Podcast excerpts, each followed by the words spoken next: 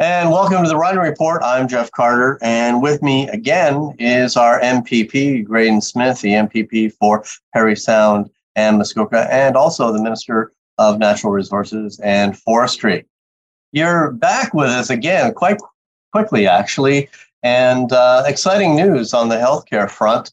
And this is over and above uh, the announcements you made uh, just a few weeks ago, but can you tell us a little bit more about Uh, the three pillars of healthcare that uh, the the Minister of Health announced just the other day? Yeah, I think it was uh, an exciting moment. Minister Jones uh, took an opportunity to really lay out a, a plan for you know the present and, and future for, for healthcare in Ontario. Uh, if anyone accesses the document online, it's called a plan for connected and convenient care, and it's really focusing on three things that that matter a lot to people: the right care in the right place, faster access to care, and and hiring more healthcare workers. So, uh, you know, I think there's going to be a great, great spinoff from all the initiatives that are contained within this plan uh, to, to make a difference uh, in people's lives, not uh, just in Parry Sound, Muskoka, but all throughout Ontario. All right. Now, this is a longer term plan. So I, I would say that we probably aren't going to see any immediate changes other than what's been announced with regards to, uh, I'm going to say, um, the private sector healthcare, which is publicly funded.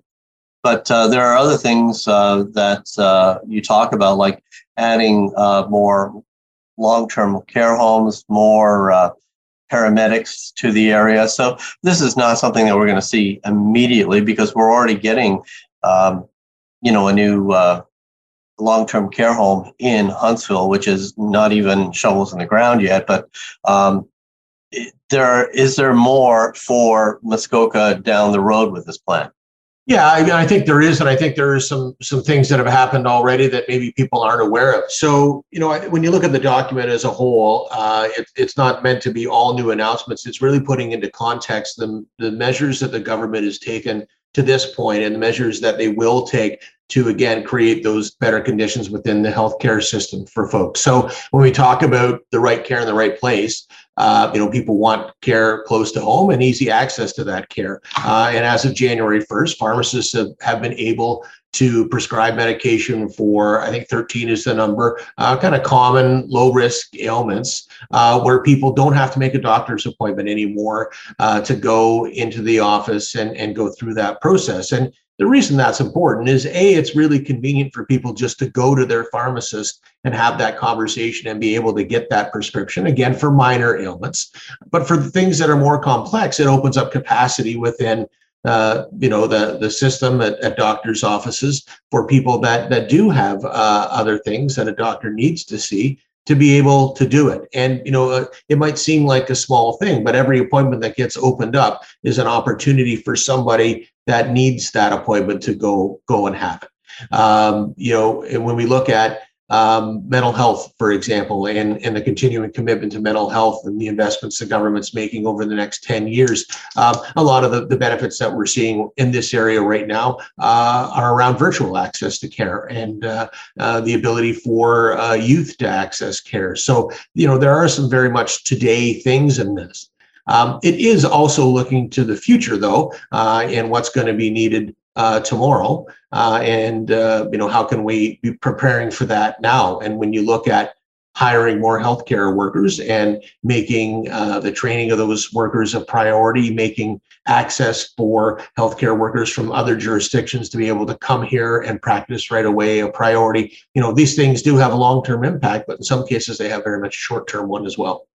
All right, now uh, funding for all of this now. It's widely reported that the Prime Minister will be meeting with uh, premiers of the provinces and territories next week to discuss increasing the healthcare share that the uh, the feds have uh, from twenty-two to thirty, thirty-five percent. Is is are you sort of counting on this deal in order to fund some of these announcements that you're making? You know, we, we, we've made these investments um, either already and, and made the commitments for things like long-term care beds and, and building new hospitals, but there are always additional and continuous cost pressures in healthcare, and, and we know that. It's not an Ontario thing, it's a, a across Canada thing, and the federal government uh, is a partner in healthcare funding already. The provinces have been pretty clear and firm in their ask that they, they need more money as costs continue to escalate. Um, Uh, but this plan that Minister Jones brought forward isn't uh, a contingent on or only going to happen if, uh, you know, a scenario A um, uh, happens in terms of, of those conversations. Um, I'm not, of course, on the inside of those conversations either, but, um, you know, this is a commitment that we're making to uh, Ontarians. And, um, you know, we'll, we'll, we'll hope the federal government comes to the table to assist in the broader healthcare aspects of uh, funding that, uh, you know, that'll only make things better. All right. Now, and one of the things you talked about is uh, the as of right, uh, that uh, it's a new set of rules that will allow healthcare workers that are registered in other provinces to come to Ontario and work here. But aren't you competing with other provinces that are themselves short of healthcare workers? And how, how does the province plan actually get people to come to Ontario? So people have the right to mobility in this country, and they have the right to live and work where they, they want to work. Um, in the case of healthcare professionals, are often trained in a jurisdiction and stay in that jurisdiction.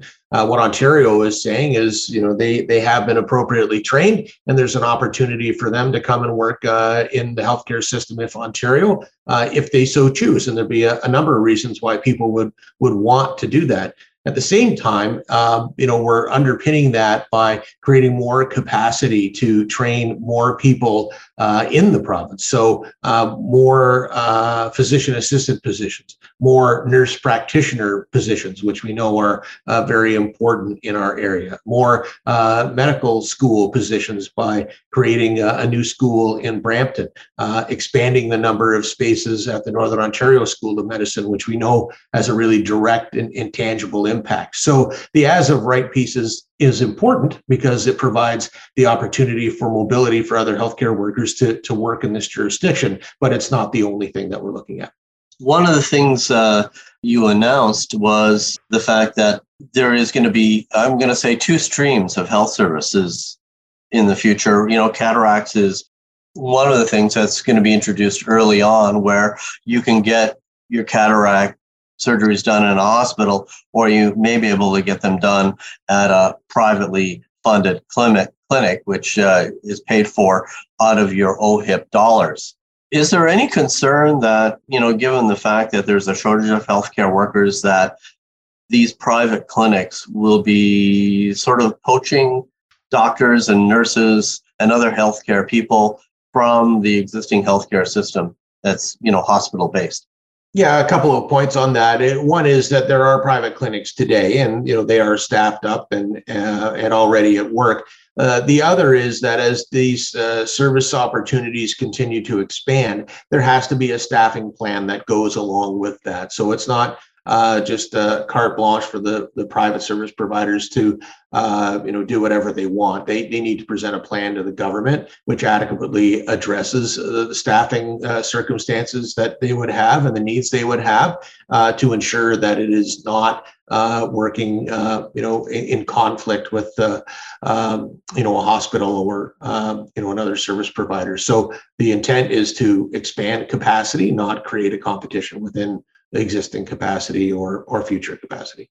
All right. And and just I think to, to finish up talking about healthcare here, you know, the expansion of, of privately owned clinics, do you see a lot of that coming, you know, physically into Muskoka in the next few years? Do you have any knowledge of that? Yeah, it's hard to say. Um, you know, the The future will uh, kind of determine that, I guess, and the opportunities that any uh, one that had a private clinic, uh, you know, wish to pursue here. Um, so uh, I, I don't have an answer for you today, and I'm not going to provide an answer if I don't have one. Um, you know, I, I suspect the you know they exist in more urbanized areas now, but you never know. Um, and you know, I, I would hope that they would. I would hope that someone sees an opportunity uh, to provide a, a service that a, a broad majority of people need here. uh, and and be able to uh, you know do that uh, quickly and efficiently. And I should say, I mean, there are some private services uh, here already around diagnostic imaging. Uh, so it uh, you know there there there may be uh, more of that. There may be an expansion of that, or it may stay the same.